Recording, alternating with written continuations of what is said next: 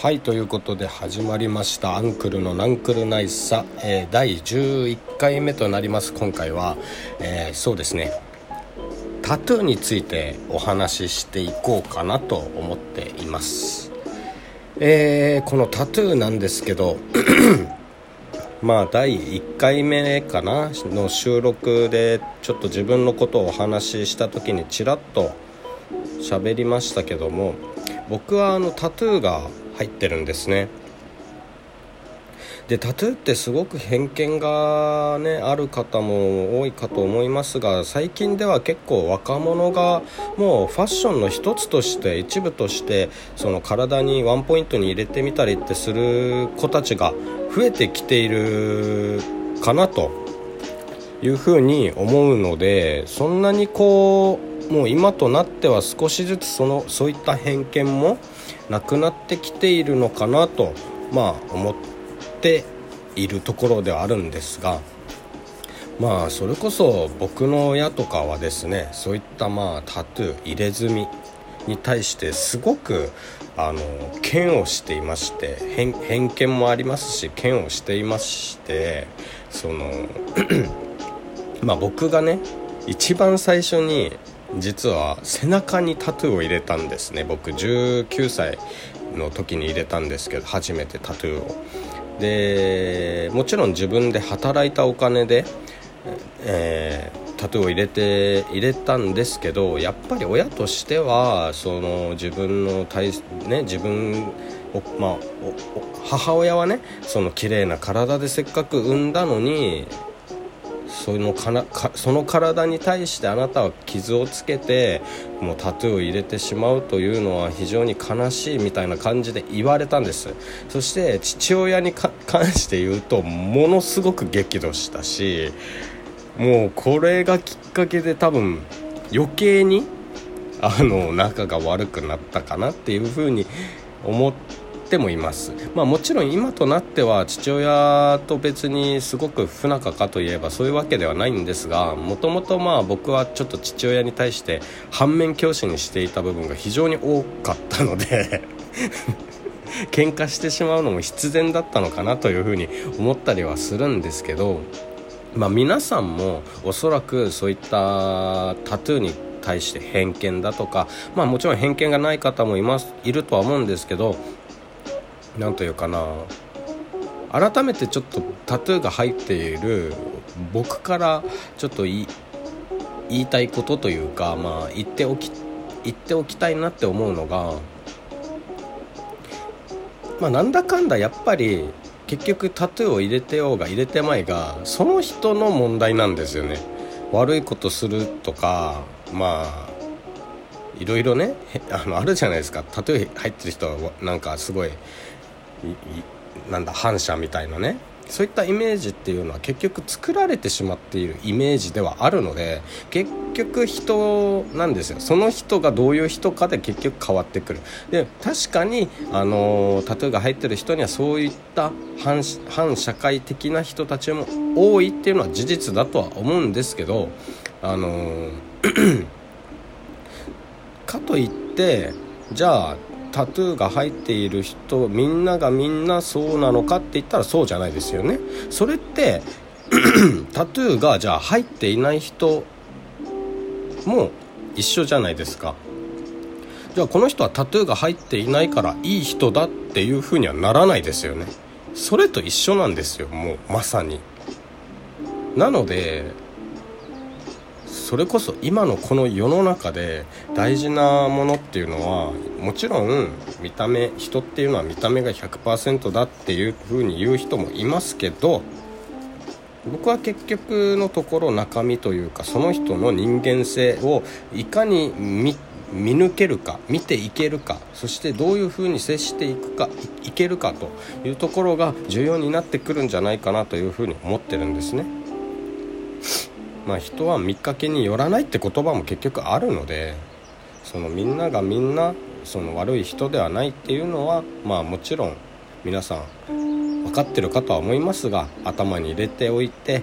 人と接する時はねあのそういった目でフラットな目で見てあげてくださいっていうのは一つ。ただただですよ。最初の方でも僕第1回の収録でも話しましたけど正直僕がタトゥー入れて入れて周りの目っていうのはもう冷たくなるなっていうのは覚悟の上で入れてるんですよ。だから僕は一応そういう風な目で見られてしまうっていうことはもう承知の上で入れてますし別にその僕をそういうなんか冷たい視線で見るな偏見の目で僕を見るなって言ってるわけではないんですよ。ただそういったものが大事になってくるよねっていうことが言いたいというか分かりますかね？伝わりますかね？そのフラットな目で見ていかないと今後この世の中ちょっと厳しくなるんじゃないの？そうだよね。だって手手と手を取り合ってやっぱみんながみんなこう支え合って生きていけるようにしないといけないよねっていう意味で言ってるんですけど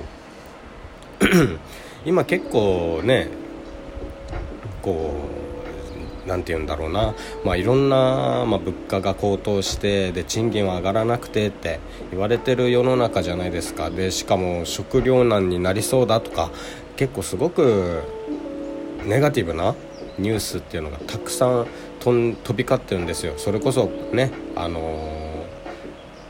ー、コロナコロナの方もまだまだねあの落ち着かないですし他の他の病気？もうねなんかサルサル痘でしたっけ？そういったものも今流行しまあ流行はしていますしまたほらあのなんだっけ？東京の風俗店でなんかすごい映像をなんだ？なんかまなんかまきまき散らしたって言ったらあれですけどすごくなんかエイズというものを広めた3人のね中国人の方がいるいるっているっていうか、まあ、いたいたと。なんかニュースでちょっとやってたので、まあ、そういったこともありますので何て言うんだろうななんか改めてねそういったねなんかことをしてしまう人間って人間って本当醜いなっていう話に話にもなってくるんですけど本当人間って弱い生き物でかつ本当醜い部分もあるんですけどやっぱそういったなんかどうしてもこう人間である以上抱えてしまう抱えてしまうというか生まれてしまうこう感情憎しみだとかなんか人の上げ足取ってやろうとかっていうこうネガティブな感情というかそういったものをねとどうやって向き合ってどうやって乗りそれそういった自分を乗り越えて人を許してあげるみたいな気持ちねとか人人をちゃんと思いやりを持って接するみたいな気持ちをこういかに持ってこう接していけるか。人とね今後。今後そういった気持ちを持ってどうやって接していけるかって大事になってくるとマジで思ってるんですよね。なのでやっぱまあ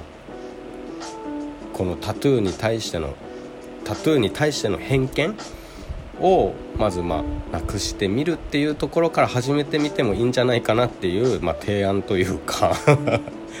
ね。だって一番分かりやすいでしょ。タトゥー入ってる人に対して対してこうみんなが持つイメージって多分もう分かりきってるんでねあ怖い人だろうなとかって。まああの一部全然そういった偏見を持ってない人もいるんですよ。いますよ。全然ありがたいことですしそういった方々に対しては非常にありがたいなって嬉しく思うんですけどやっぱり多いのが 多いと思うんですよやっぱ偏見を持ってる人がね。だしこれを聞いてる方でもやっぱそういう風に感じる人って絶対的に多いだろうなって僕は、まあ、勝手ながら思っているので、まあ、そういったもこめそういったこの偏見をいかにこうなくしていけるかしかも身近じゃないですかそういったのって、まあ、そもそも関わることもないと思うんですけどね。普通に接していたらあの生活していたら。ただ僕って結構あの僕自身の話になるんですけどえー、なんて言うんだろう。結構あんあのへぼそれこそ僕はあんまり偏見を持ってなくてその結構みんなをみんなフラットに接していくんですよ。だから僕結構あの友人も、まあ、全然オタク気質な子もいますし、まあ、それこそね、まあ、見た目通りなやつもいますけど、まあ、同じようにタトゥー入ってるやつがいるかって言ったらいないんですよ。結構ね僕はね、まあ、陰キャ的なよくよく言う陰キャ的な面も持ち合わせてる人間なので あのそういった子たちともなくそういった子たちって言ったらあれだな。なんかそういそういうあの趣味が、まあ、ママニアックな趣味を持ってる人たちって言えばいいかな。そういった趣味を持ってる方々とも結構友人はいるんですよね。だしそういった趣味に対して別に偏見もないのであそうなんだねって言ってそういうそれに対してこう夢中になれるって素晴らしいことじゃないですか。だから理解を示すっていうのは大事ですよねやっぱり。まあこれはもう僕の性格のの問題なのかもしれないですけどね。うん。まあでもこの話をしてね、まあ、みんながそうなるかって言ったらそういうわけではないですけど何かねこれできっかけになってくれたら嬉しいなって。でそういうまあ、同じような気持ちを持ってる人の助けになったら嬉しいなっていうふうにちょっと思ったのでお話しさせていただきました。ということでまた次回、えー、お会いしましょう。最後までご視聴いただきありがとうございました。それではさようなら。